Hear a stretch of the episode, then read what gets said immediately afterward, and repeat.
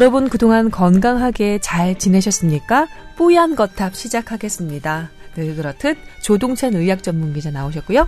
네, 안녕하십니까? 네. 아, 현대의학과 한의학을 두루 예, 섭렵하고 계시는 임채선 선생님 나오셨습니다. 안녕하세요. 안녕하세요. 네. 우리 임채선 선생님께서는 그러면 그 개원하신 병원에 뭐라고 적혀 있나요? 간판에? 의원, 한의원 다 적혀 있어요. 땡땡. 의원, 한의원. 그때 물어보셨는데. 네. 너무 오래됐으니까 한 번 더 이렇게 탁 이렇게 쳐주는 거. 센스. 홍, 홍보해 주는 거예요? 의원 궁금하실 것 같기도 해서 어, 저기 이전 회차들을 안 듣고 오늘 처음 뽀얀 거탑을 어, 찾아주신 청취자 여러분이라면 임치선 선생님에 대해서 살짝 궁금해 하실 것도 같은데 예 뭐 한의학 한의사 자격증 그리고 어, 외과 전공의 자격증을 모두 가지고 계신 정말 드문 의사 아, 분입니다. 그래서 저희 그 건강 상담과 여러 가지 그 주제를 얘기할 때 참 저희가 많이 기대고 있는 그런 초대 손님입니다. 조준창 의학 전문 기자와는 막역한 사이고요. 막역하다 못해 서로 살짝 아니, 뭐랄까 게 아니라 제가 거의 막연합니까? 그러면 오야봉이었고요. 그, 제 꼬붕이었죠. 하지만 임수 선생님께서는 조 기자를 미디어 담당 비서 정도로 생각하고 계신다는 거. 네. 끝까지 가봐야 알지 않을까요? 네, 그럼요. 사람 뭐 열어보기 전에는 모르는 거예요. 자, 저는 김소원 아나운서입니다. 예. 어, 여러분, 가을날도 좋아지고 있는데 건강 잘 챙기면서, 예, 가을 맞으셨으면 좋겠어요. 어, 늘, 예, 듣, 듣는 얘기지만, 봄, 가을 건강 챙겨서 여름, 겨울 난다는 얘기가 있잖아요. 예. 가을 깊어지고 있습니다. 네, 일교차도 심한데 감기 조심 기본적으로 해 주시고요. 드시는 것도 잘 챙겨서 드시기 바라겠습니다. 이 전 회차에서 얘기했던 것처럼 너무 달게 탄수화물 너무 많이 드시지 마시고 좋은 지방 예, 많이 드시면서 지내셨으면 좋겠습니다. 그리고 지난번에 말 지난주에 말씀 못 드렸지만 돼지 비계는 음. 100g에 음. 하루 권장량의 4배가 넘는 비타민 D가 들어있더라고요. 그 더군다나 그냥 알약으로 먹는 것보다 훨씬 뭐 몸에도 뭐 무리가 없겠죠 흡수하고 이러는데도 네, 지금 뭐 그 일부 쇼닥터들이 음. 일부 그런 홈쇼핑에서 그 그런 건강기능식품 사람들과 해서 비타민 D를 반드시 그 약재로 먹어야 된다고 그 광고들 많이 하시는데 네. 그거 곧 그게 얼마나 어 별로 도움이 안 되고 오히려 해가 될 수 있다는 것들이 아마 조만간 그 보도 자료를 형태해서 대대적으로 언론 보도가 있을 겁니다. 지난주에 저희 세 사람이 정말 열을 내면서 얘기했던 게 그 포화 지방이 그동안 얼마나 억울했느냐. 아, 네. 그래서 식단이 얼마나 왜곡돼 왔느냐 이런 말씀을 드렸었잖아요.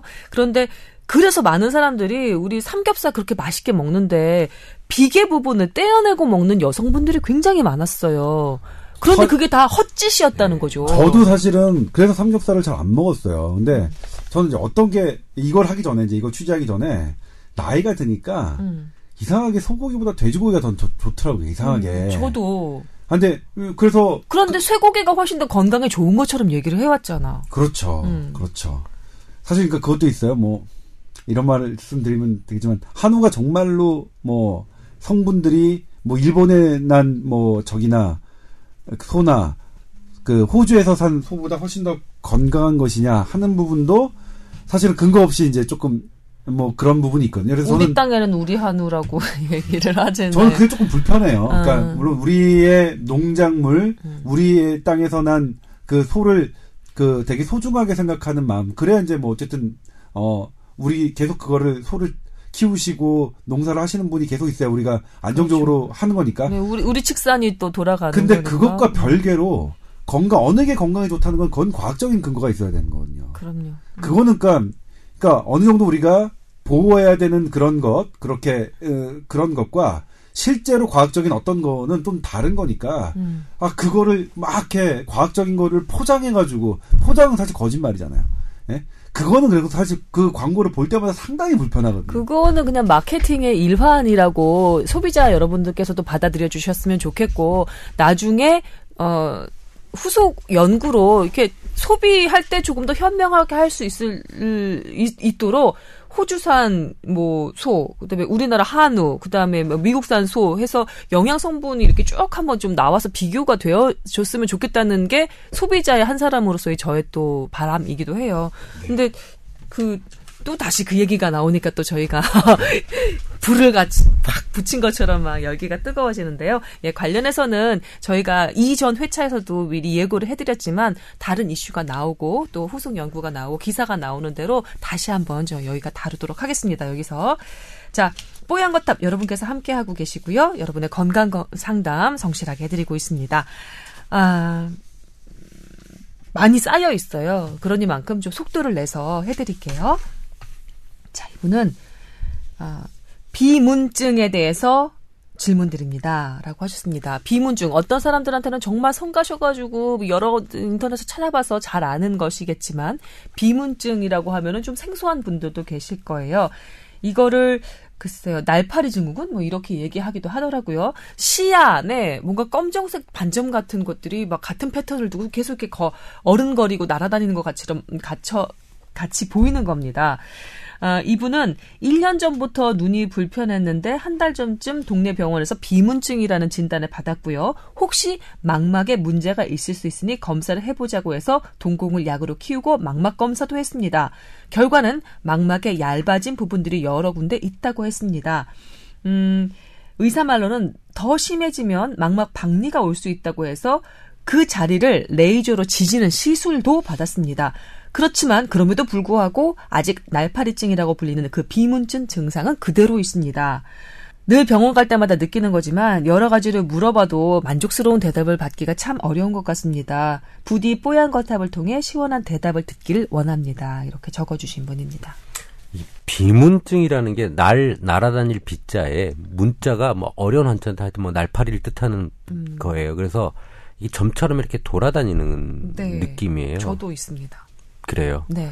혹시 눈 수술을 각막 수술을 좀 받았나요? 아니 그런 건 아니고 지금은 네. 안 보이는데요. 음. 컨디션이 안 좋거나 음. 약간 음. 어지럽다고 느낄 때쯤 왼쪽 하단 부분에 계속 이렇게 날아다니는 경우는 네. 네. 그 보통 가장 빨리 느끼는 비문증은 뭐냐면 우리 요즘에 유행하는 그, 인, 그, 우리 수정체를 교환하는 수술이 있어요. 음. 어. 그 다초점 렌즈를 렌즈 삽입술이라고 하잖아요. 네. 음. 딱 렌즈 삽입술을 딱 하고 나면 비문증이 많이 생겨요. 어. 어르신들이 원래 없었던 분들이. 네. 어 그러니까는 그 수정체의 일부 부분에 이제 떠달아 떠들어 다니는 게 시력이 좋아지면서 보이는 거죠 어르신들. 원래는 나이가 먹으면서 시력이 안 좋아지면 어. 안 보일 거예요. 아, 아 그런 어, 거였어요. 아직은 아. 시력이 조금 괜찮다는 거거든요. 네. 그러니까 비문증이 나이가 먹으면 잘 없어져요. 음. 없어지다가 그 렌즈 삽입술 같은 걸로 시력이 확 돌아오면 많이 또 보여요. 음. 그리고 컨디션이 좀 떨어질 때 그런 것들이 더 돌아다니는데 네. 의학적으로는 그 우리 수정체 안에 어, 단백질이나 이런 결정체들이 조금 만들어지면서 네. 음, 그런 것들이 뭉쳐 있을 때 그런 게 보여요. 아. 그러다가 몸 컨디션 하면 그게 풀리는데 그 아직 현대 의학적으로는 이거를 해결할 만한 방법이 없어요. 음. 그래서 심하신 분들은 한의원으로 오기도 하죠. 이분 같은 경우는 망막에 레이저 시술을 받으셨대요. 아, 그러니까 이거는 이제 어, 비문증이 오는 여러 가지 원인들이 있어요. 그러니까 이게 뭐가 이 벌레 같은 게 날아다니는 건데 그게 이제 그 중간에 날아다니는 것처럼 보이는 어, 거죠. 처럼 보이는 건데 네.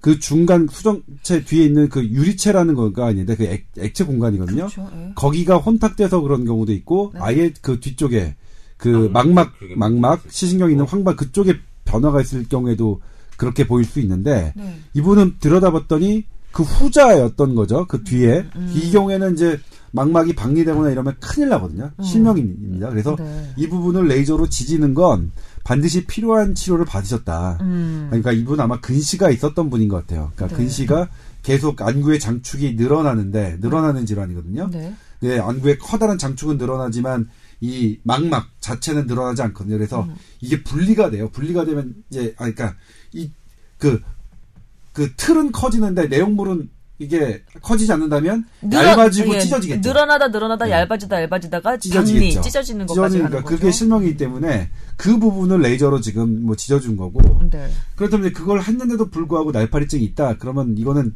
유리체의 혼탁으로 봐야 되거든요. 그 전에, 그러니까 망막 전에 전에 있는 눈 구조물의 혼탁으로 봐야 되는데 이거는 뭐 그렇게 위험한 건 아니다. 일단은 그 치료를 받으셨으면 현재 날파리증은 위험한 증세가 아닌데 이게 그 임 원장님 말, 말씀대로 나이가 들어서 시력이 좀 떨어지면 나아질 수도 있고 음. 그리고 이게 너무 그 나의 생활을 불편하게 한다 그러면 지금은 뭐 레이저 충격바로 하는 이렇게 뭐 시술하는 뭐 그런 것들이 있긴 있더라고요. 네. 효과가 얼마나 되는지 모르겠지만 네. 이렇게 이제 유리체를 막 흔드는 거죠.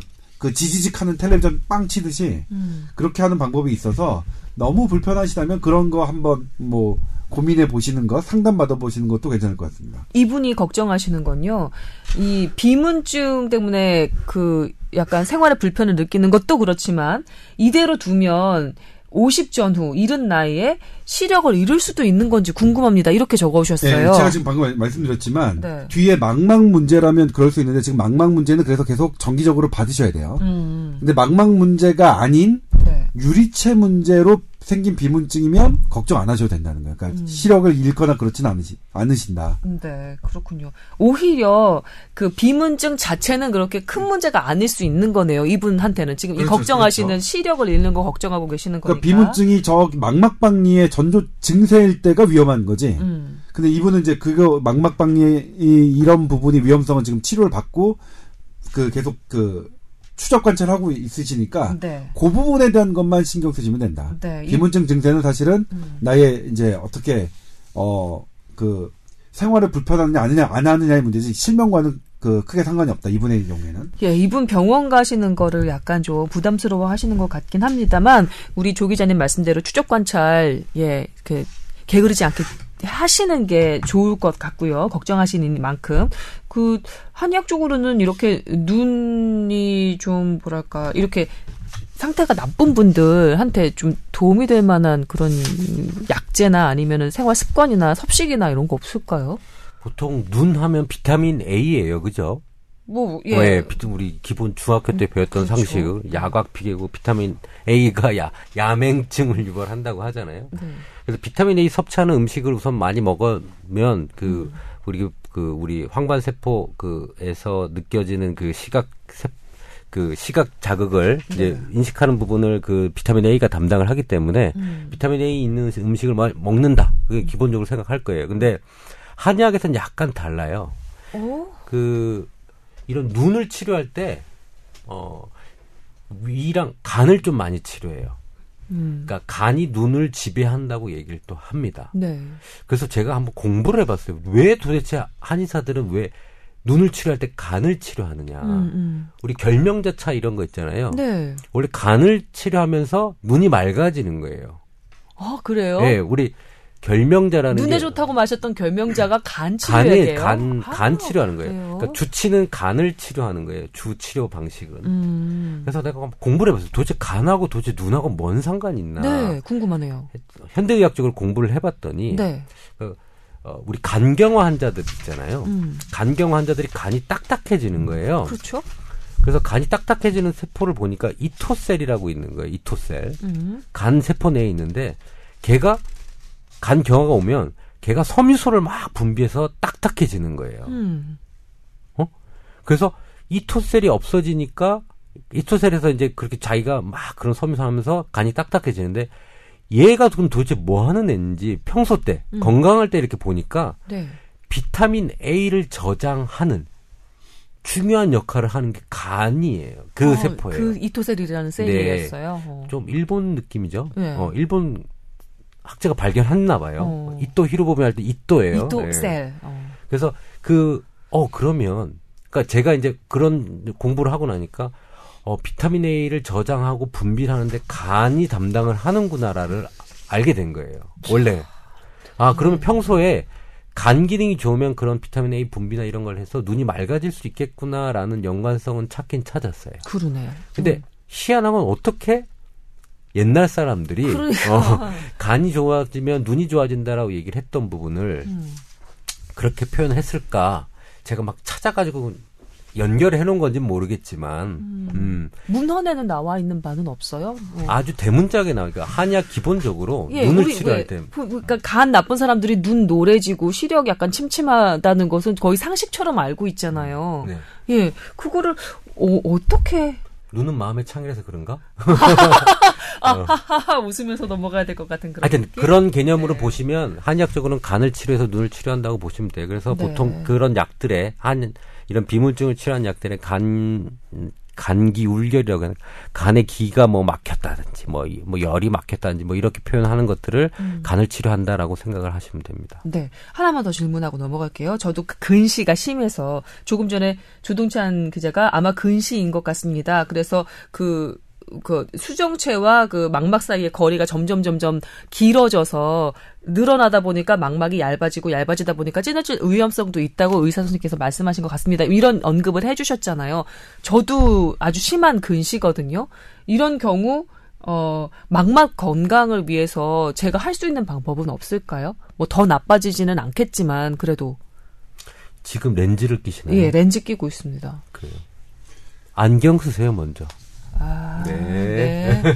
안경, 예. 네. 아. 그 다음에 이제, 근시는 예전에는 치료가 안 된다고 생각을 했어요. 그러니까 그 근시가 안구가 안구의 긴축, 앞뒤축이 커 점점 커지는 건데 네.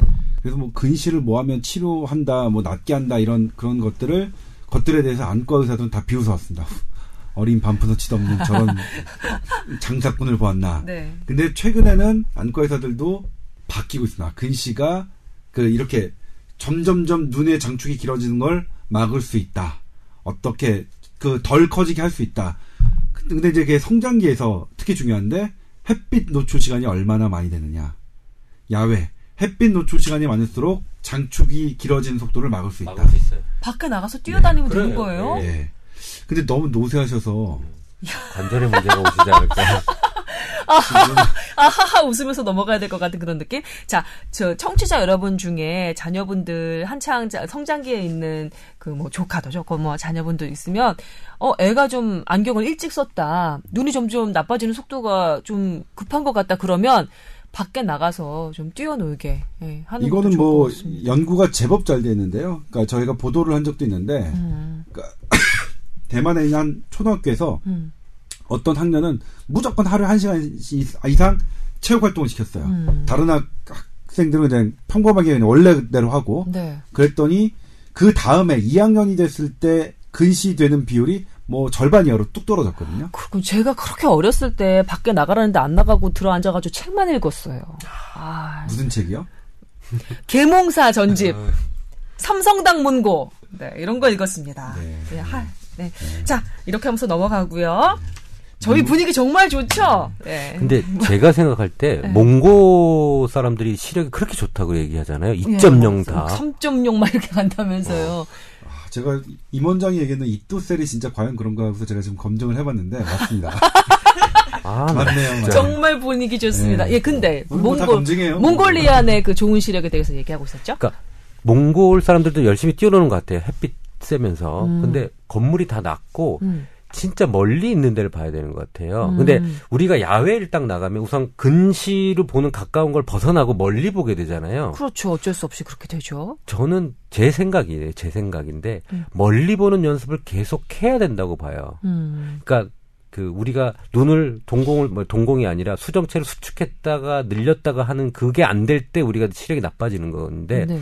자꾸 멀리 보는 연습을 해야 되는 것 같아요. 음. 밖에 나간 거가 기준인데 제 생각에는 멀리 보는 연습, 음. 이 수정체를 수축했다 하는 그 훈련이 계속 한 군데 될 때 굳어버린다고 좀 보셔야 될 것 같아요. 그 맞는 것 같아요. 네. 예, 수, 정체를 잡아 음. 늘렸다가 줄였다 하는 그 근육도 네. 운동이 필요한 거잖아요. 네, 어. 운동이 필요한데 그걸 안 한다는 거죠. 스마트폰 아마 음. 시력이 더 안 좋아질 거예요. 요즘 애들도 스마트폰 계속 보고 다니는데. 어렸을 때 보잖아요. 어. 뽀로로 때문에 제가 볼 때 향후 음. 어 시력은 더 나빠질 겁니다. 이거 두 살 세 살 때부터 뽀로로를 앞에 밥 그러니까. 먹을 때 해야 밥을 먹으니까 지금 그러니까. 애들이.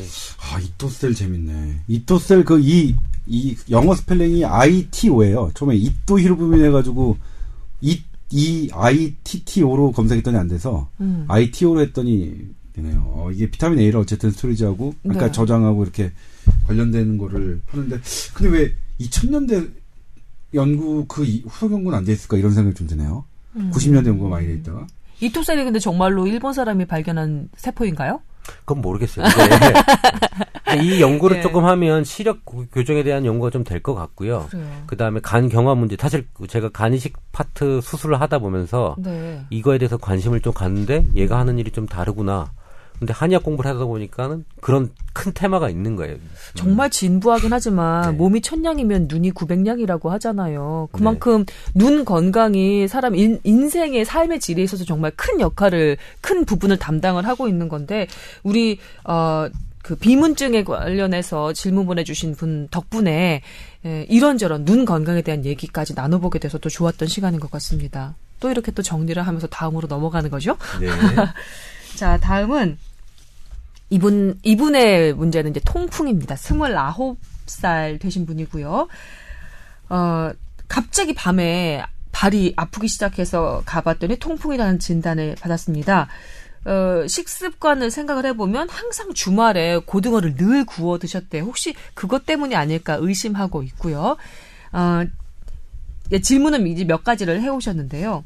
통풍에 좋은 음식이라고 하면 두부, 우유, 감자, 고구마 뭐 이런 거 나오는데 평생 이것만 먹고 살 수는 없지 않습니까? 식이 조절을 어떻게 하면 좋을지 걱정입니다. 라는 질문. 또 하나는 가끔 진통제를 복용할 일이 있었는데 아, 한 알 먹었다가 잘 안 들어서 두 알을 먹고 두 알 먹었는데도 잘 안 듣는 이런 지경에 이르렀대요. 혹시 진통제도 내성이 생기는지 궁금하다고 적어 오셨습니다. 아주 자세하게 설명했어요. 키 179에 네. 89에 92kg 비만이죠. 음, 네, 허리 둘레 36인치. 36인치. 전형적인 D형 복부라고 자기를 이렇게 소개를 해주셨는데요.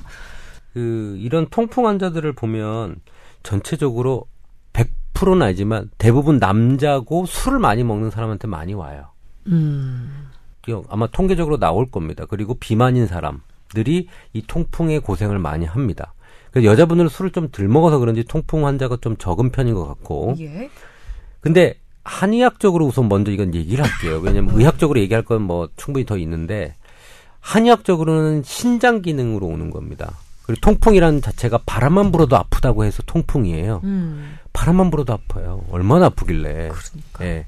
근데 그 신장에서 문제가 생겼을 때 오는 재반 사항이라고 한의 쪽에서는 얘기를 합니다. 그래서 음. 신장에서 배설 관련된 부분을 좀 치료를 많이 하거든요. 네.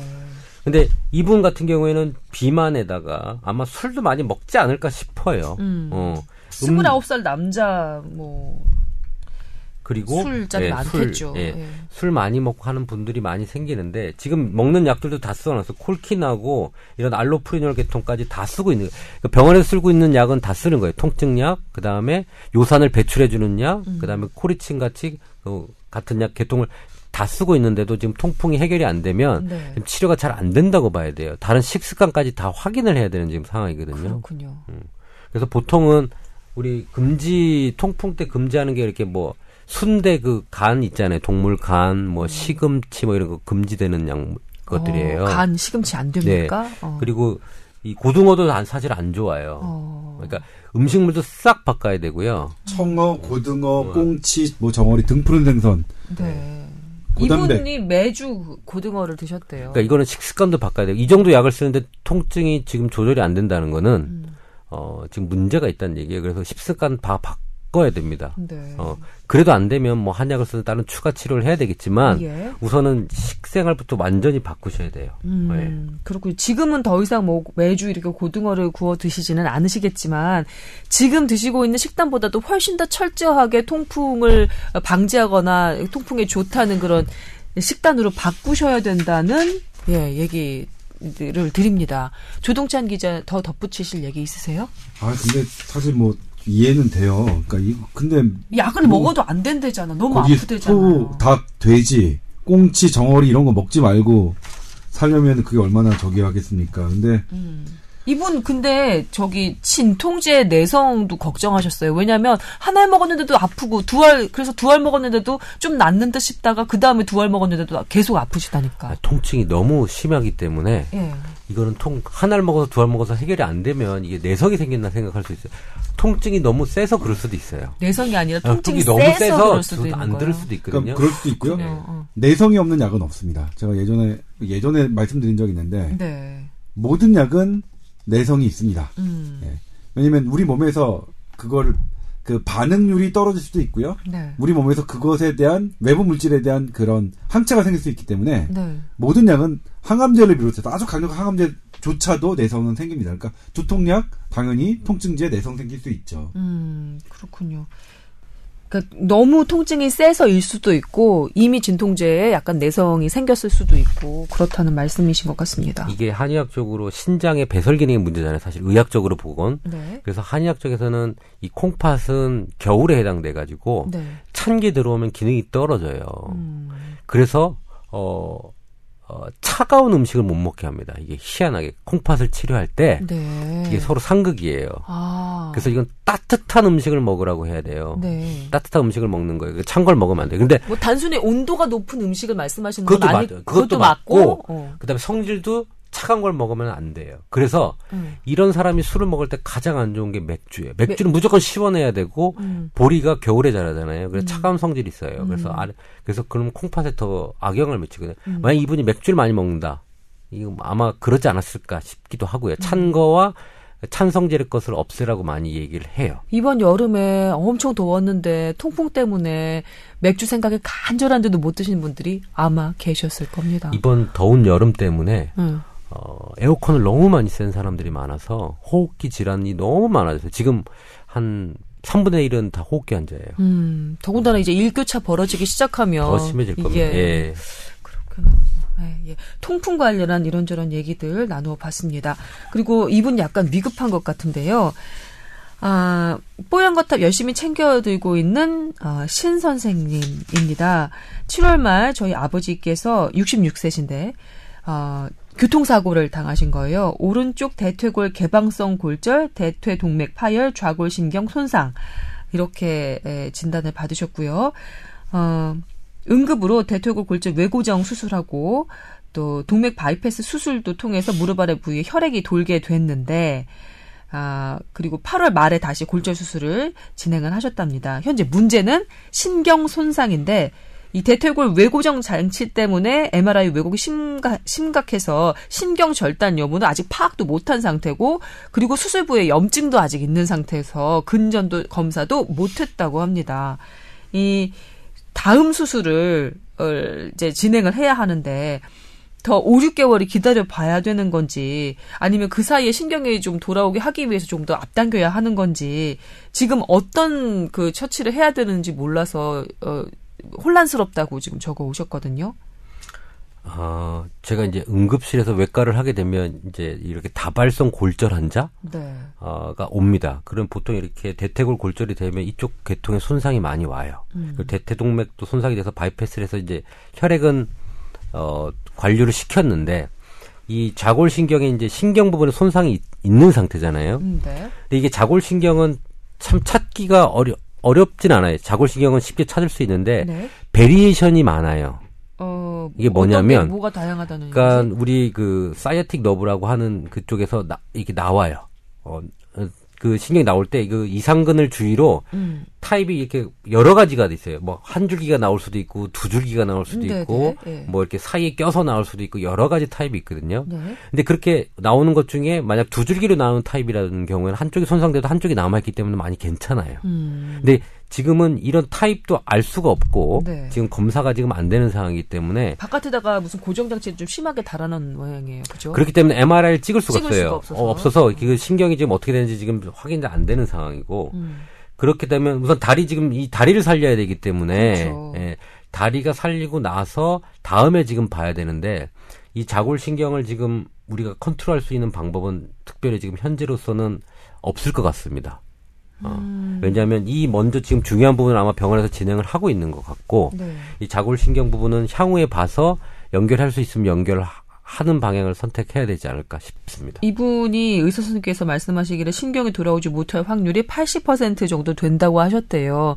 그러니까 이 그 따님 입장에서는 뭘 좀 빠르게 처치를 해서 조금 남아있는 손상된 신경이라도 어떻게 좀 빨리 좀 구하고 싶은 생각이 드시나 봐요. 근데 이러저러한 상황을 보니까 한 반년 정도 기다렸다가 수술을 지금 해드려야 하는 상황이 된 것 같은 느낌이거든요. 이게 신경 회복이 먼저가 아니라 이거는 지금 생명하고도 관련이 있어요. 이게 수술 부위 염증이 아직도 남아 있다는 거는 네. 이 수술한 부위가 지금 제대로 회복이 안 되고 오. 거기 염증 때문에 지금 폐혈증으로도 갈 수도 있어요. 이런 분들은 아, 쉽, 게 폐혈증으로 지금 갈 수 있는 상황이에요. 개방성 대터 골절이면 보통 네. 이런 것들이 좀 많이 오거든요. 아, 근데 게다가 염증이 남아 있기 때문에 그 치료하는 의사 선생님이 지금 자골 신경에 지금 신경이 안 가 있는 거예요. 일단 사람부터 살리고 봐야 예, 되는 거군요. 이 염증이 가라앉고 이 지금 바이패스한 관류가 돼서 이 발이 살아야 되는 게 먼저거든요. 아, 네. 그렇군요. 그래서 예. 그거에 포커스를 먼저 맞추시라고 하고요. 네. 이게 다 가라앉고 나서 나중에 어, 자골신경된 부분을 한번 체크를 해야 될 것 같습니다. 음, 네. 그러니까 지금 따님 입장에서는 아버지가 못 걸으실까봐 지금 너무 먼 미래까지 지금 걱정을 하고 계신 것 같은데 의료진들의 그 생각은 일단 환자부터 예, 다리부터 살려놓고 봐야 되는 거라고 판단을 하신 모양입니다. 조금 마음을 이제 여유를 가지시고 천천 이렇게 천천히 이제 그 간호를 해주셔야 될 것 같은 느낌이네요. 이런 환자들 경우에 다리 절단하는 환자를 많이 봤어요. 저도 여기 바이패스 했는데 아. 혈액이 바이패스를 해서 네. 다른 인조혈관으로 혈액을 대신 공급해 주는 거거든요. 음, 네. 잘 안 가요. 우리 원래 혈관보다. 음. 그래서 다리 쪽에 혈액이 안 가다 보니까 이쪽이 염증도 해결이 안 될 뿐만 아니라 네. 안 되면서 괴사가 일어나는 경우를 많이 봐요. 네. 그러니까 이 혈관을 본 혈액을 보내는 게 지금 제일 급선무일 것 같습니다. 염증 없애는 거라. 그렇군요. 예. 예. 음. 예, 일단 이거는 추석 그 때도 고생 좀 하셨겠는데요, 이분. 음. 저한테 꼼꼼한 조언을 받고 싶다고 말씀을 하셨는데 이 전공 과목은 그 임원장이 외과 그입니다. 예. 지금 자세하게 말씀을 예. 좀 많이 해주셨죠. 그래서 그다음에 이제 신경 부분에 대해서 말씀드리면 말초 신경이기 때문에 5, 6개월 기다려봐야 되는 거 맞고요. 그다음에 큰 신경이 눈에 보일 만큼의 신경이 끊어진 게 확인됐으면 의사들이 꼽아줬을 거예요. 연결시켜줬을 텐데 음. 아마 그러진 않았겠죠. 그게 네. 지금 수술하는 부위에서 어 이렇게 좀 감지가 안 되는 거 그런 신경이었던 것 같아요. 이 경우에는 사실은 회복된다 하더라도 어, 기다리는 수밖에 없거든요. 아, 저희가 약을 쓸 수는 있는데, 네.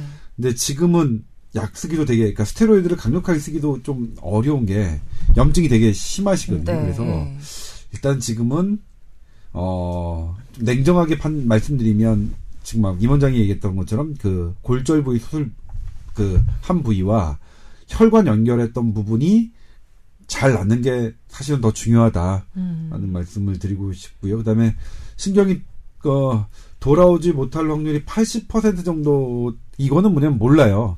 지금 뭐냐면 제가 생각하기에는 좌골신경이 어느 정도 손상되느냐의 평가도 지금 쉽지 않은 상황이거든요. 네. 그러니까 발을 진짜로 못 움직이시는지 지금 근전도 검사도 아직 안 하신 거고 이제 네. 움직임도 아직 평가가 안 됐으니까 네. 일단 너무 비관적으로 생각하지 마시고 음. 어 나중에 돼서 그냥 봤더니 손상 자체가 별로 안 됐을 수도 있고 네. 그, 그리고 회복이 될 수도 있는 문제니까 예. 아직 너무 그 비관적으로 생각하지 않으셨으면 좋겠어요. 네, 우리 아버님 일단 다리부터 살리고 음. 그 다음에 신경도 차차 살려가는 것으로 좀 여유 있게 예, 마음을 잡수시는 게 나을 것 같습니다. 와, 이분 나중에 차도가 좀 있으시면 다시 한번 메일 보내주시면 좋을 것 같네요. 구, 네. 궁금합니다. 네, 이럴 때는 추석 앞두고 이게 웬일이래요. 정말 물어보러 물어볼 데가 없었을 거예요. 음. 병원에 의사들도 많이 없을 거고 연휴 때 그럼요. 얼마나 많이 답답하셨을까 네, 네. 싶네요. 네. 예, 저그 예후가 좀 좋기를 예 기대하겠습니다. 예, 자 저희 오늘 이제 건강 상담 아, 못 해드린 것들이 좀 많긴 한데요. 아, 이제 시간이 저희 본격 주제 넘어가야 되는 시간이 돼서 어, 오늘은 건강상담 이 정도로 하고 마무리를 하겠습니다. 저희 메일 계정 다시 한번 알려드리겠습니다. tower at sbs.co.kr입니다. 타워 골뱅이 sbs.co.kr입니다.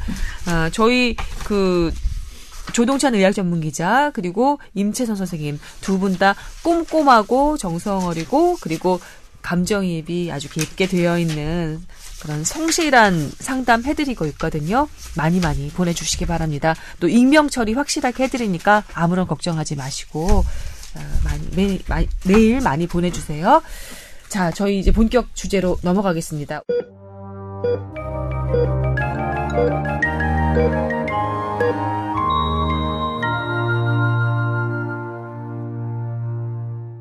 오늘 발제는 임채선 선생님이 해오셨는데요. 주제가 화병이네요. 아닙니다. 이 명절 증후군인데. 네, 화병이라고 이렇게 적어서 자료를 주셨는데. 어, 그 명절 증후군을 보통 두 가지로 나누시면 돼요. 일을 하면서 네. 뭐 손목이라든지 허리라든지 관절이 안 좋아지는 것도 명절 증후군에 들어가요. 음. 그런 신체적 증상이 있는 것도 있지만 정신적 스트레스를 받아서 오는 것들이 있어요. 그중에 이제 가장 큰 게 이제 화병이니까 그 화병을 일부로 해서 가지고 온 거고 네. 오늘 다룰 주제는 명절 증후군입니다. 이 전 회차 그러니까 지난주에 했으면 조금 더 어울렸을 법한데 지난주에 저희가 그 저희 셋이서 막 열을 내면서 한 그 주제 있잖아요. 고지방 식단의 그 억울함이랄까? 뭐, 하여튼 그 얘기를 하느라고 이게 한 주 밀렸네요. 음, 예, 오늘 명절 증후군에 대해서 좀 얘기를 해보도록 하겠습니다. 먼저 발제를 간단하게 들어볼까요? 우리가 명절을 세고 나서 여자들이 많이 아파요. 네. 희한하게 남자들은 안 아프고 여자들만 아파요. 음. 그래서 보통 갔다 오다 보면 명절을 세고 올라오다 보면 자기만 아프고 자기만 열심히 일을 한 것처럼 여자들은 많이 얘기를 하고 네. 남자들은 쌩쌩하잖아요. 쉬고 음. 편안하고 어 그래서 억울한 마음이 많이 들고 음. 그렇게 와서 정신적으로 많이 힘들어하는 사람들을 저는 많이 봅니다. 네. 특히 설 추석 이후에 이런 환자들이 좀 많고 어 관절 아픈 사람들 좀 많아지는 것 같아요. 네. 그래서 어, 요런 것들에 대해서 간단하게 좀 얘기를 해드리려고 합니다. 네, 음. 그렇군요. 뭐부터 짚어볼까요, 그러면? 우선, 김선 아나운서는 명절 증후군 겪어본 적 있어요? 이렇게 얘기하면 저희 시댁 식구들께서 정말 억울해 하시겠지만, 네. 정말 편하고 잘해주시는 시댁임에도 불구하고, 이번에도 정말 시체처럼 죽은 듯이 잠 잤어요, 다녀와서. 네. 그렇죠. 예, 그, 그게 명절 증후군인지 아닌지 모르겠지만 약간 짜증이 나고 몸이 내려앉고 짜증 나셨다. 시댁 갔다 오고 나서. 네. 아, 그 그러고 난 다음에 아니 뭐랄까 그런 아유 왜 그래? 자, 내가 밥 산다니까? 여튼 그 그런 게 좀 있었죠 아무래도. 예. 음, 그래서 우선 명절 증후군의 가장 큰 증상은 어 소화장애? 음. 두 통 그 다음에 어깨 등 관절통 그 다음에 우울한 느낌, 음. 우울증, 짜증, 분노 조절 장애, 뭐 이런 것들이에요. 노동을 했기 때문인가요? 노동? 전 부치고, 뭐 왔다 갔다 상 차리고, 설거지 많이 하고, 그런 노동 때문일까요? 아니, 요즘에는 제사상도 많이 간소화됐거든요. 네. 이게 그 경북 지역이나 이런 좀 삭가 쓰고 돌아다니는 지방 아니면 갓 쓰고 음, 네 안동 이런 데 아니면 어. 그런 제사상도 많이 간소해졌고 그렇죠, 부모님들로 사실. 올라오시는 경우도 많고 이게 음. 문화가 많이 바뀌어 가거든요. 네. 저희 집도 옛날에는 거의 뭐 생선만 40종류를 구웠으니까 종갓집이었어요? 예. 근데 지금은 그런 것들이 많이 간소화됐거든요. 네. 일의 양은 많이 준 것 같은데 네. 어 정신적으로 그 생각 건 고통이 좀 음. 며느리 입장에서 좀 큰 것 같습니다. 음, 그래서 네. 오늘 화병 비슷한 것들에 대해서 좀 얘기를 해드리려고 그래요. 예, 그러면 화병부터 짚어보는 거네요. 네. 예. 보통 여러분들 우라병이라는 얘기 많이 듣지 않아요? 아, 음. 우라가 치밀어서. 아유, 아, 화병이라는 단어 자체도 많이 써요. 내가 네. 화병 나게 생겼어. 뭐 이런 식으로. 근데 이게 합병이 이게 문화적 코드잖아요. 우리나라에 우리나라에서 만들어진 병이에요. 그래서 음. 전 세계에서 이 용어를 씁니다. 합병을. 네. 음. 화병 이렇게 등재가 돼 있다면서요. 네, 돼 있어요. 예, 그래서 질병 코드도 있고. 분노 같은 감정 조절이 안 되고 음. 그러면서 신체적으로는 가슴이 답답하고 음. 목에 뭐가 걸린 듯한 느낌. 네. 매핵기라 그래요. 한의학적인 표현으로는. 네. 그게 뭐가 걸려 있다 그래 가슴에. 어. 그래서 명치에 이렇게 걸리는 느낌들을 갖게 되고 심리적으로는 억울하고 분하고 화가 나고 짜증나고 다 믿고 싫어요. 음, 다 믿고 싫어요. 다 믿고 싫어요. 십자가 들어간 남편이죠. 남편이 난 자식을 봐도 저쪽 핏줄 같은 거예요. 어, 그런 느낌? 예. 어, 그렇게 되면서 어, 정신적으로는 빈 등지 증후군 같이 음. 자기 혼자만 있는 것 같은 느낌을 드는 거예요. 음. 나 혼자 일하고 있고 자, 자기 자식과 남편과 시가댁은 편한 것 같고 음. 내가 힘들어지는 이런 것들을 한 번 겪고 나면 네. 이제 학습이 되기 시작하는 거예요. 한번 힘들었던 거를 표현 못 하잖아요. 음. 시어머니한테 뭐 표현하세요? 뭐 그럴 수는 없죠. 없죠. 네. 그래서 한번 그걸 학습을 하고 돌아옵니다. 음. 아 그때 힘들고 내가 힘들었어. 음. 또 학습을 합니다. 또, 또 똑같은 감정을 느껴요. 네. 그러다 보면 이제 어떻게 되냐면 예기 불안 증, 공황장애의 예기 불안 증상처럼 음. 가기 전부터 그 불편함을 느끼기 시작하고 어. 한달 전부터 아파해요. 어. 추석 전이나 설 전에 미리 와서 약을 먹는 사람이 꽤 많아요. 그래요. 어. 그게 학습이 되면서 뇌에서 가면 힘들 거야, 내가 힘들 거야, 내가 그때 감정 조절이 안 될 거야. 음. 근데 요즘에는 추석 때 이렇게 싸우고 오는 사람들이 꽤 많아요. 많죠. 음. 이혼율이 우리 명절 이후에 예, 급증하죠. 예, 급증해요. 예. 설이나 추석 명절 이후에 이혼율 급증하죠. 급증하는 것처럼 그거를 학습하다가 이제 더 이상 못 참겠다고 폭발하는 겁니다. 음. 요즘 여건이 신장으로 아마 그런 것들이 더 커질 거고 음. 아마 설 명절이라든지 이런 간소화는 더 진행이 될 거예요. 그다음에 이제 화병을 어. 이 정신과 정신건강의학과에서 이제 어떤 걸로 보냐면 누구나 이제 화가 있을 수 있죠. 이게 마음의 그 스트레스가. 근데 표현되는 게 이제 그 화병이죠. 병인 거죠. 증세로 나타나는 네. 건데 표현을 다른 사람에게 막 화를 내는 것일 수도 있고 본인이 막 막 참아서 본인이 우울해지는 경우도 있고 음. 본인이 이제 막 그 그것도 아니면 막 그 신체화 장애라고 하는 네. 아픈 거죠. 여기가 저기저기 아프고 막 하는 걸로 나타나는데 그럼 이걸 어떻게 해야 되느냐? 음. 이게 우리 그릇 마음의 그릇이라고 해요. 이게 하나 하나 하나 하나 하나 쌓여서 음. 쌓여서 이게 넘칠 때 그런 게 생긴다고 하거든요. 그래서 네. 이거를 평소에 어떻게 잘 비워내느냐 하는 게 이제 그 화병을 관리하는 하나의 적인데, 그러니까 이를테면 그렇게 볼 수 있는 거죠. 그러니까 내가 명절에 가서 시댁에 가서 김서훈 아나운서처럼 시댁에 가서 그게 촉발이 돼서 화병이 생겼느냐? 음. 아 그렇진 않을 것이다. 그러니까 아주 내가 평상시에 그릇이 비워져서 즐거운 상태였으면 네. 시댁이라는 스트레스가 조금 내, 내 안에 들어왔어도 넘칠 정도는 아니었을 텐데 음. 내가 평소에 아주 간당간당하게 산 거예요. 되게 스트레스가 넘칠 듯 말 듯 사다가 음. 가서 시댁이라는 스트레스가 딱 들어오니까 이게 넘치고야 마는 거죠. 음. 그래서 이런 부분을 그, 그, 항상 화, 화병은 나오는 내가 화병이 생기는 그 이벤트가 상당히 중요해요. 아, 저것 때문에 내가 좀 폭발했어. 이렇게 생각하기가 쉬운데, 네. 냉정하게 따지면 그게 아니라, 네. 평상시 나의 삶에서 그런 것들이 쌓여져 왔고, 네. 그게 하나가 촉발, 촉발하는 계기가 됐다라고 생각하는 게 더, 아, 그, 이 남녀 관계에서 늘 문제가 되는 게 이거거든요. 어떤, 그, 연인 사이에 그 남녀가 싸움이 나요. 예, 여자가 싸, 그 약간 토라지거나 이렇게 저 그 문제 제기를 한 거는 뭐 음식 메뉴 때문이었다고 생각을 해봐요. 그러면 이 남자는 이 음식 메뉴만 바꿔주면은 우리 사이가 다시 이전으로 회복될 거라고 생각을 하지만 여자는 이 음식 메뉴가 단지 그냥 트리거였던 것 뿐이에요. 계기였던 뿐이고. 어, 트리거란 단어도 아세요? 아, 왜 그러나, 이 사람아. 그였을 뿐이고. 하시네. 이 전에 이 남자가 전화 연락도 잘 안 되고 집에 간다 그러면서 저기 자기 남자친구들이랑 같이 술 먹으러 가고 어떻게 보니까 클럽에도 간 것 같고 나 모르게 이런 것들이 계속 계속 쌓여 오다가 결국은 음식 메뉴로 타박이 되기 이게 계기가 돼서 싸우게 됐던 거죠. 그러니까 조금 이, 그 전에 조동찬 기자가 말씀하셨던 아마 그 명절 딱 하나 때문에 화병이 난 것은 아닐 것이다. 이것은 하나의 계기이고 이전에 이미 스트레스 지수가 뭐 넘칠 만큼 좀 이렇게 간당간당하게 했기 때문일 것이다라고 얘기하신 게 이 남녀 관계 그 싸움의 전형적인 패턴하고 좀 연결이 되는 것 같아서 말씀 좀 드려봤네요. 그러니까 보통 이게 문화의 그 자기 생각의 차이잖아요. 남녀도 자기가 음. 생각하는 것 차이가 생겨서 하는 거고 네. 시대에 가면 문화적 차이를 많이 느끼는 것 같아요. 음, 네. 어, 우리 집에서 이렇게 했는데 이 집은 이렇게 해야 되네. 근데 그거를 기억하고 생각해내야 되고 하는 거에 스트레스를 받는 거예요. 음, 음. 저건 아닌 것 같은데. 음. 그래서 어떤 문화적인 충격을 받는 거죠. 어, 네. 이런 건 아닌데.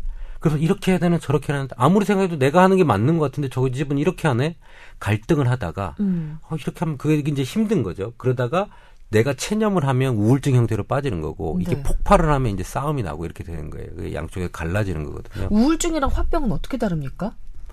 이게 화병 형태로 가서 우, 그러니까 화병이 우울증 형태로 다 체념을 해버리는 거예요. 나는 해도 안 돼, 뭐 안 돼. 음. 이건 이 집은 이 남편은 바뀌지 않아, 시댁은 바뀌지 않아. 어, 음. 어, 너무 강한 시댁을 만났을 때. 음, 음, 음, 어, 근데 그게 이제 분노 형태로 폭발하게 되는 것도 화병이고 우울증으로 가는 것도 화병이에요. 음, 그렇군요. 약간 그 경로는 다르지만 기전은 비슷한 거네요. 그러니까 네. 그, 저, 그 계기는 비슷한 거네요. 제가 이 그 화병 자료를 받고 난 다음에 이렇게 생각을 했어요. 아, 그, 왜, 그, 저, 아까 그 신체화 증상 장애 얘기하셨잖아요. 화병이랑 신체화 증상은 거의 거울 역상 이미지가 아닌가라고 생각을 했었거든요. 그러니까 신체화 증상은 어 나는 별로 이렇게 마음이 답답한 것도 잘 모르겠고 그렇게 화가 나는 것도 없는데 보니까 배가 되게 아파. 아니면 등에 이상한 뭐 통증이 있어.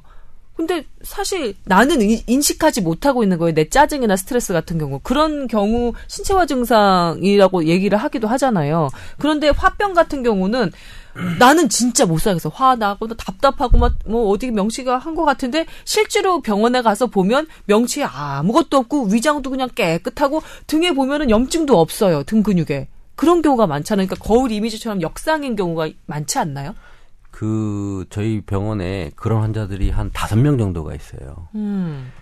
어 제가 볼 때 이건 화병이에요. 음. 근데 그런 사람들은 화병입니다라고 얘기해도 우선 안 믿어요. 불안해하면서 이게 합병 맞아라고 하면서 음. 전국의 병원을 돌면서 검사를 합니다. 이거 검사하지 마세요. 아무것도 안 나옵니다. 해도 아산병원, 대형병원을 세브란스 병원 다 검사랑 검사는 다 하고 와요. 음. 2천만 원, 3천만 원대 검사를 하는데 안 답이 나와. 안 나와요. 아. 어. 근데 그 신체화 장애는 진짜 고치기가 어려워요. 그게 그 반면 신체화 장애도 예, 고착화돼 가지고 네. 계속 아프다고 느껴요. 음. 아무 이상은 없는데. 음. 어. 그러니까 그 화병이 오래돼서 우울증을 가도 그렇게 심하게 가고 음. 신체화 장애도 와도 심하게 돼요. 어.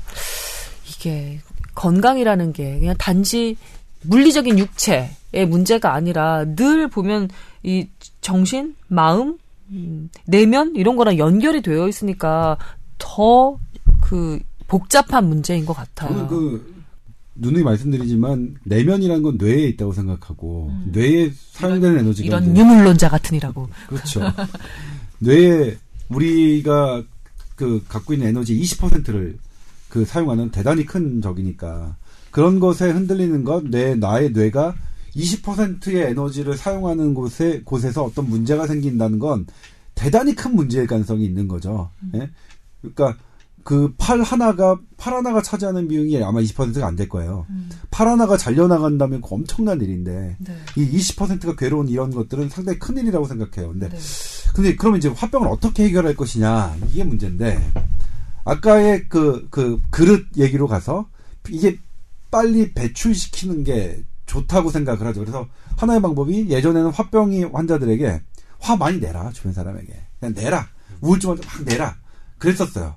그런데 지금은 그 개념이 조금 바뀐 게 뭐냐면 음. 내가 낸 화는 제가 만약 임원장한테 화를 내면 임원장도 그게 쌓여서 다른 사람에게 내, 내고 그 다른 사람이 또 다른 사람에게 화를 내고 해서 사회적으로 계속 순환하게 된다. 음, 어? 사회 전체의 화가 총량이 늘어나는 총량이 거네. 늘어나, 늘어날 수 있다. 어. 그러니까 내 개인적으로 화를 그러니까 그런 거 있잖아요. 화를 되게 잘 내는 사람들의 가정을 보면 음. 그 본인은 그 보통 아버지가 그런 경우가 많은데 아버지가 막 화를 잘 내고 하면 그 아버지는 되게 건강한데 나머지 가족들 자식들과 부인들이 되게 막 그 건강이 안 좋은 경우가 되게 많거든요. 음. 어? 그러니까 이거는 되게 어 바람직한 치료 방향의 게 아니다라고 해서 화병을 연구하는 우리 임원장이 얘기했던 이제 뭐 김종호 선생님 이런 분들이 다 연구를 했던 건데 네. 바람직하게 권할 만큼이 아니니까 음. 사회 결국 화, 사회적인 화가 증가 증대된다. 음. 그리고 우리나라 지금 자살률 타살률이 다 높잖아요. 음. 뭐 타살은 남에 대한 공격이고 자살은 자신에 대한 공격이거든. 똑같은 공격성인데 이건 그러니까 전체적인 사회 공격성이 높아진 거고 우리나라의 화가 올라간 거잖아요. 그래서 음. 화를 다른 사람에게 푸는 방식은 적절하지가 않다. 음. 그러니까 다른 사람에게 많이 화 내지 마십시오. 그리고 다른 사람에게 화를 많이 내는 사람은 철저하게 우리가 이제는 나쁜 사람이라고 봐야 됩니다. 쓸데없이 화를 내는 거는 사회 전체의 화의 총량을 높이는 증가시키는 사람이니까. 사람이니까. 그러니까 관건이 내가 갖고 있는 그런 화를 쌓임을 어떻게 그 다른 사람에게 화를 내지 않고 풀어내느냐가 사실은 이제 화병이에 대한 그 키가 되지 않을까 싶은데 음. 지금 방금 말씀드리지만 이게 쉽겠어요? 정말? 우선 정치인부터 몇 명 없어지면 좀 정, 총량이 좀 줄지 않을까요? 구체적으로 얘기해요? 아, 아니, 아니, 그러면 안 돼요. 어. 아닌가요? 어. 네네, 이렇게 크게 저는 웃어보고요. 환자 중에 어떤 네. 할머니가 있어요. 정말 너무 심한 합병이에요. 음. 왜 합병이 걸렸냐면, 그러니까 할아버지가 네. 음식을 마음에 안 들면 상을 맨날 30년간 상을 엎었대요. 이게 우리 이주희 PD 막 욕하고 있어. 어, 예. 주희 PD 되게 착한 PD인데. 어, 그렇게 30년을 살고 나니까 화병이 들어서 이 심장이 답답한 거 아까 걸린 느낌 때문에 먹지도 못하고 여기가 음. 쪼여가지고 잠을 못 잔대요. 화병이에요. 그래서 약을 주면서 할아버지한테 상을 세 번만 얻고 오라 그랬어요. 아까는 음. 그 화를 표출하면 안 된다 그랬는데 좀 음. 빨리 고치려면 음. 그래서 할아버지한테 음식상을 좀 거지같이 차려놓으니까 할아버지 상을 엎으려고 할게 하겠죠. 음. 그때 가서 미리 엎었대 할아버지한테. 음. 3일 동안 매 끼마다 그냥 할아버지 이유 없이 상을 엎었대 할아버지한테. 음. 그러고 나니까 너무 기분이 좋아지면서 음. 그게 약을 지금 먹 도착도 안 했는데 네. 그날 돌아가서 상을 세 번 얻고 나니까 이 막히게 뚫리면서 밥이 들어가더래요. 음. 근데 아까 얘기한 대로 총량이 올라가는 건 문제지만 음. 지금 그렇게 억울하게 살았던 사람들 한번 그래. 화를 표출할 필요도 있죠. 그러니까 그 대상자 싶어요. 그 뭐냐면 그 경우는 좀 다르죠. 다른 사람이 아니라 나에게 화를 쌓이, 쌓이게 했던 사람. 음. 그 할아버지에게 하는 거니까 저는 그 경우는 바람직하다고 생각해요. 저도. 정치한테 가서 하면 되나요? 그거는 뭐랄까 정의의 측면에서도 좀 네. 예, 주요할 것 같긴 한데 참 힘들죠. 왜냐하면 화병이라는 그 증상이 생기기까지 아주 긴 시간 동안 지속적으로 어떤 대상에게 어 정당한 대접을 받지 못하고 살았다는 얘기잖아요. 참고 스스로 억누르게끔 강제당하고 살았다는 얘기잖아요. 그런데 일순 내가 그 사람 앞에서 나한테 그 화병을 안겨준 그, 그 원인이 됐던 그 사람 앞에서 내가 갑자기 내 화를 표출한다. 이거 상당히 어려운 일일 것 같긴 해요. 사실은 그래야 풀리는 건데 그 할머니처럼. 네. 근데 상당히 다 많은 다른 그 여성분들이 또 중년 이 화병을 앓고 계신 중년분들이 나에게 화병을 안겨준 대상 앞에서 상을 엎을 정도로 그렇게 뭐 크게 반발할 수 있는 용기가 없었기 때문에 화병이 났었기 네. 낫지 않았을까요? 예, 나. 그러니까 사람이 한없이 참을 수 있을 것 같지만 실제로 참는다는 것도 이제 뇌의 그 기능이겠죠, 용량이겠죠. 음. 그렇지가 않더라는 거죠. 음. 네? 그러니까 한없이 참을 수는 없으니까 그거에 대한 것도 그 해야 될 것 같아요. 그러니까 이게 사실 한없이 참을 수 있는 사람들은 갑을 관계에서 의린 사람이 그렇고 음. 수식적 관계에서 아래에 있는 사람들이 그렇죠. 많잖아요. 네. 그러니까 사실 전반적으로 이제 갑을 관계를 그 바뀌고 수식적 관계를 평등하게 바꾸는 그런 사회적인 노력도 있어야겠지만 음. 이 그 그분들이 어떻게 계속 가 분명하죠. 내가 참을 수 없는 부분은 한두 한두 끝 없이 참을 수 없다라는 것은 그러니까 인정한다면 네. 그러니까 어 이런 말 들으면 조금 뭐 그 너무 과격할지도 모르겠지만 나에게 계속 그 참을성을 하게 하는 강제하는 남편이다. 그러면 저는 제 딸이라면 그런 남편이 아그그 그 말하면 저는 뭐 살지 않, 않기를 바라는 음. 게 있어요. 저 같으면. 그러니까 좀 우리나라 이혼율 막 높아서 이런 이런 말씀 드리기 되게 조, 조심하 조심스럽고 음. 한두 번에 그런 일 갖고 그런 걸 결정하는 건 그렇지만 음. 계속해서 나에게 어 나, 나에게 화를 내고 나는 참아야만 하는 관계라면 저기고 직장도 비슷하다고 생각해요. 그러니까 내가 계속 어 참아야 하고 이걸 해야 된다 그러면 아 그럴 수는 없다. 음. 사람 자체가 그래서 그 아예 그 근본적인 관계와 근본적인 그런 직장 이런 것들에 대한 고민을 해보는 것도 하나의 방법이지 않을까 이건 저 개인적으로는 그렇게 생각하고 있습니다. 음. 물론 아까 얘기한 대로 비우는 거가 되게 중요해요. 음. 이 스트레스를 이만큼 빨리 자기가 잘 비우면 아까 더 담을 수 있다 그랬잖아요. 네. 근데 이 크기가 작은 사람이 있어요. 음. 조금만 해도 넘쳐나. 그거는 조금 어, 소심한 사람들. 상처받는데 어, 아주 익숙한 사람들은 사람들. 그릇이 좀 작다고 봐야 돼요. 그래서 어. 이 작은 사람들은 조금만 해도 다 차기 때문에 그걸 빨리 해결해 줘야 되거든요. 음. 이제 그렇게 좀 여린 여자를 만날 남성분들은 음. 그걸 각오하고 살아야 된다고 생각을 해요. 상처에 취약한 사람은 주변 사람들이 그, 그 사람의 그 특징을 잘 알아서 좀 뭐라 그래야 되죠? 같이 좀 이렇게 부드럽게 대해줘야 되는 것 같아요. 그릇이 제가 작거든요. 상처에 취약한데 주변 사람들이 배려를 안 해요. 막 공격해. 아하하 그렇군요. 이 사, 선천적으로 아니 선천적으로라고 얘기할 수는 없겠구나. 상처에 취약한 그릇이 좀 작은 사람들은 어떻게 하면 그 그릇을 좀 넓힐 수 있을까요? 책도 많이 나와 있긴 하던데. 음. 경험 같아요, 경험. 경험. 음. 이걸 했더니 괜찮더라. 음. 우리가 보통 우리 신경 자극을 할 때 이만한 전기 자극을 줘도 못 느끼다가 못 느끼다가 못 느끼다가 음. 조금 어 약간 아프네. 그다음에 점점점 키워나가면 우리 면역 치료요법 용량을 올려나가는 거예요. 아, 그러다 네. 보면 어 이거 안 아픈 거였네. 이 정도면 참을 수 있네. 음. 어 근데 보통 이런 불안하고 예민하고 소심한 사람들은 어 이게 올 거야 그러면 더 증폭이 돼요. 힘들 거야라고 증폭이 되거든요. 아까 그러니까, 화병에서도 어, 증폭이 되니까 음. 이거에 대해서 아 이 정도는 괜찮네 나한테 별로 어렵지 않네라고 경험을 하고 음. 느끼고 뇌가 인식하고 하는 것들을 밤 좀 해야 됩니다. 음. 어 이러고 살 1년 살아보니까 별거 아니었네 옛날 게. 네. 어. 그러니까 경험을 중요하고 그 경험하면서 그거를 빨리 푸는 스킬들을 조금 가져야 되겠죠. 에다가 하나만 더 덧붙이자면 보통 그 모멸감을 느낀다는 게 사실 상처받는 거잖아요. 저 사람이 나를 제대로 대접해주지 않았어라는 상처가 사실은 그게 모멸감인데 이 모멸감을 순간 느낄 수 있지만 곧장 회복할 수 있는 이 능력은 자존감의 크기가 얼만큼 음, 큰가에 아, 따라서 달려 있다고 아, 생각을 해요. 김 선배 상당한 실력을 갖고 계신. 그럼 밥을 사요. 그 그래서 이 자존감은 자기 스스로도 노력해서 뭐 높일 수 있겠지만 사실은 주변 사람들의 도움이 아주 많이 필요합니다.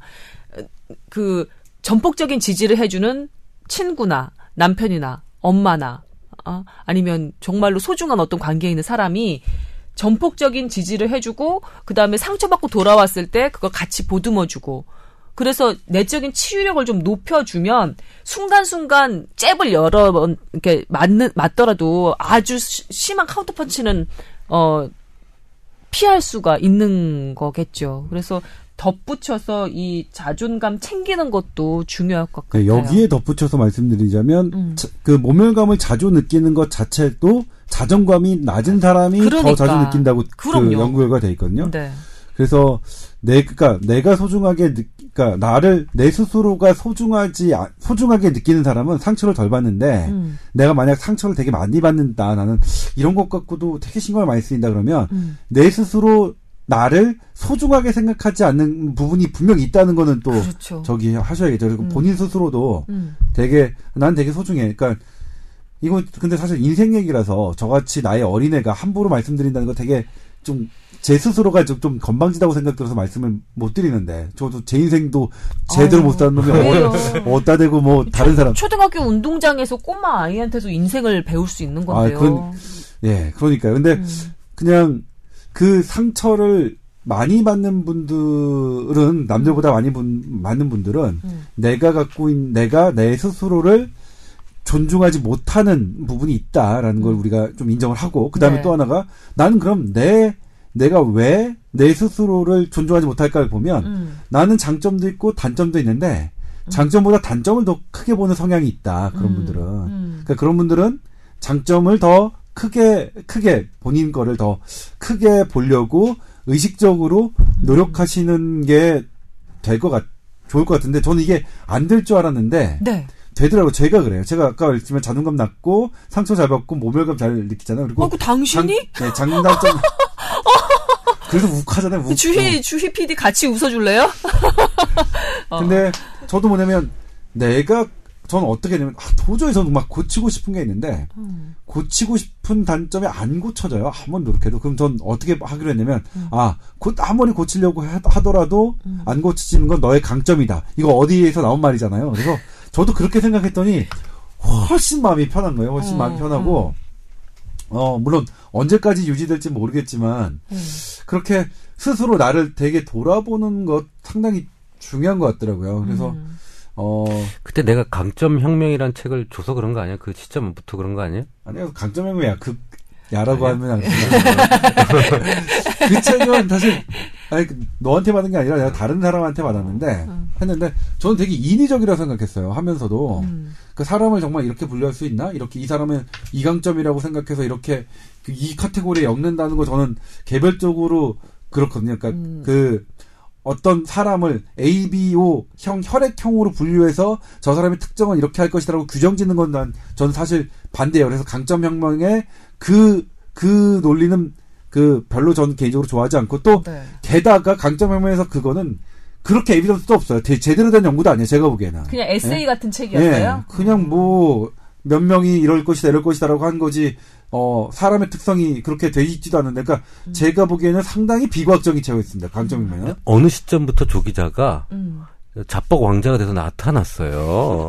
어떤 insight를 받은 뭔가 거지. 있었어. 뭐 어디 네. 어디선가 분명 받은 거야. 거지. 이건 비과학적이야라고 하면서도 사실은 영향을 받은 거예요. 예전에 우리가 대학교 때 네. 해수욕장 가면 이렇게 헌팅 같은 거 하잖아요. 음. 조기자 보고 어떻게 얘기하고 와 그러면 어, 내가 어떻게 아니 아니 아니 얘기하면 못 간다 그랬어요. 아 내가 가서 어떻게 얘기해? 어. 아니 뭐냐면 아 근데 지금은 막 어, 지금 아니, 그, 그 당시 뭐냐면 그 당시에 왕자 있잖아요. 그 헌팅의 제왕이 이 최선이었어요. 임원장이었어요.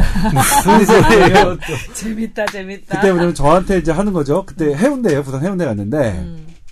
그, 그 분들은 당시에 서울여대를 다니시는 분들이었어요. 네. 여대니까 당연히 여성분들만 있었죠. 어. 그리고 최선이가 아 동찬 그래도 그 나머지 친구들 중에서 네가 제일 괜찮은 것 같으니 네가 먼저 배운 대로 내가 가르쳐 준 대로 해봐라. 그래서 제가 쭈삣쭈삣 달려가서 이제 헌팅을 하려고 했는데 어. 딱 그랬죠. 어, 저희랑 같이 오늘 가, 함께 노실래요? 이렇게 얘기했더니 딱 쳐다보더니 저희 바쁜데요. 그러니까 저는 갑자기 할 말이 없어지나. 아, 저 그렇게 나쁜 사람 아니고 괜찮은 사람들인데 이렇게 했더니 점점 도망가시는 거예요, 그분들이. 음. 그러니까 딱 그러니까 꽝이 나는 거죠. 근데 이 친구가 딱 등장하더니 그때는 자존감이 낮은 거예요. 그러니까 이때 자존감이 낮았어. 그럼 내가 왜 안 될까? 어. 와, 아, 나 거절 당했네. 어, 안 돼. 결국은 그분들과 이제 재밌게 놀았는데 네. 뭐 그러니까 그분들과 임, 임, 임 네, 선생님 임원, 덕분에 네, 그러니까 임, 어. 임 원장이 했는데 아, 저 그때 마무리를 임 선생님이 하셔서 정말 저그 놀랐던 게 뭐냐 그분들이 이제 튜브를 갖고 있잖아요. 그 어. 튜브를 잡는 거야 붙잡고 어. 딜 가? 부터 시작하는 거예요. 그래서 우리 괜찮은 사람인데 니가 어딜 어디가? 가? 어. 응, 같이 그래. 이, 이, 과도한 자존감은 뭐지? 그러니까 그때는 뭐냐면 재선이 아버님이 되게 부유하셔서 음. 얘가 용돈이 막 있고 그런 그 이제 경제적인 그런 게 있었죠. 음. 저는 그냥 강북에서 아주 조금 용돈 받았고 그래서 그냥 일반 대학생처럼 어. 그 가난한 대학생처럼 살았어요. 나왔던 거예요? 아니, 아니, 어, 그런 건 나왔던 거예요? 그대 그 아버님의 그, 재력이 나의 자존감의 근원 막 이런 거예요? 뭐 그런 그런 거죠, 사실은. 아니 그러다가 어느 시점에 자존감이 많이 높아졌어요. 음, 음 많이 높아지고. 아, 그래요? 근데 아마 그거는 주위에서 많이 입력을 해준 것 같아. 너 괜찮다라고. 그렇죠. 제가 조금 전에 말씀드렸던 것처럼 그 연구 주위의 논문. 전폭적인 우리 임 선생님 같은 친구분이 계속해서 야 너 할 수 있어. 음. 어, 배운 대로 가서 해봐. 음. 어 그래. 그렇죠. 거절당해도 한 번 다시 하는 거야. 저랑 임 원장 은그 우리끼리 하는 얘기, 야, 우리가 지금 얘기하는 게 세계 최고야. 막 좋아요. 그런 친구들 있는 거 좋습니다. 하나 여기서 여러분께 좀 제가 잊지 말아 주십사 하고서 하나 더 추가하는 거는요. 이 아까 조금 전에 조 기자가 내가 자존감이 낮기 때문에 모멸감을 이렇게 상처를 잘 받는 거야라는 것을 인지하시고 인정하시고 그 다음에 다른 뭐 통찰을 얻으시든지 이렇게 좀 고쳐 나가시면 좋을 것 같아요라고 말씀하셨잖아요. 근데 정말로 너무 너무 내면이 약한 분들은 그래 내가 나를 사랑하지 못했던 거야? 내가 자존감을 이렇게 못 챙겼던 거야 하고 더 자책하실까봐 음. 걱정이 되는 거예요. 그러니까 음 그런 인정이 인정이 스스로를 자책하는 것까지 넘어가지 않도록 스스로를 잘 달래는 것도 중요할 것 같다는 생각을 예, 해봅니다. 요거를 좀 덧붙이면서 오늘 마무리를 하고 싶은데 끝으로 한마디씩 더 남기실 거 있으신가요? 이 자존감 얘기 나와서 그런데 사실은 자존감이 음. 성공의 한 키포인트잖아요. 어, 이 자존감 없는 사람은 성공이 어려워요. 음. 그 사, 뭐 이렇게 화병처럼 이렇게 병을 얻는 것도 있지만 음. 뭐 나중에 뭐 그거에 대한 연구 논문도 있던데요. 그러니까 자존감을 키워서 성공해야 되는 그 데이터까지 다 있는데 네. 여러분들이 어, 소중한 사람들이니까 음. 누구한테 어떤 포션에서 다 소중한 사람들이니까 음. 그 주위에서 그걸 인지를 많이 시켜주면 이런 화병도 그냥 더 잘 해결되지 않을까. 네, 그리고 제가 저는 이제 한 개 덧붙이자면 아까 말씀드렸던 갑 을에서 을의 을의 입장에서 계속 부당함을 당하시고 네. 수직 상하 관계에서 하 위치에서 계속 부당함을 당하셔서 화병이 막 커지신 분 저한테 제보 주십시오. 아, 취재 뭐, 가겠습니다. 지금 뭐 하나 기획하고 있군요. 알겠습니다. 예, 저희 메일 계정 열어놓고 여러분의 제보도 기다리고 있습니다. 예, 알아주시기 바라고요. 오늘 두 분 수고 많으셨습니다. 다음 주에 또 건강한 모습으로 청취자 여러분과 다시 한번 인사드렸으면 좋겠습니다. 그럼 수고하셨고요. 박수 치면서 마무리하도록 하겠습니다. 네, 고맙습니다. 감사합니다. 네.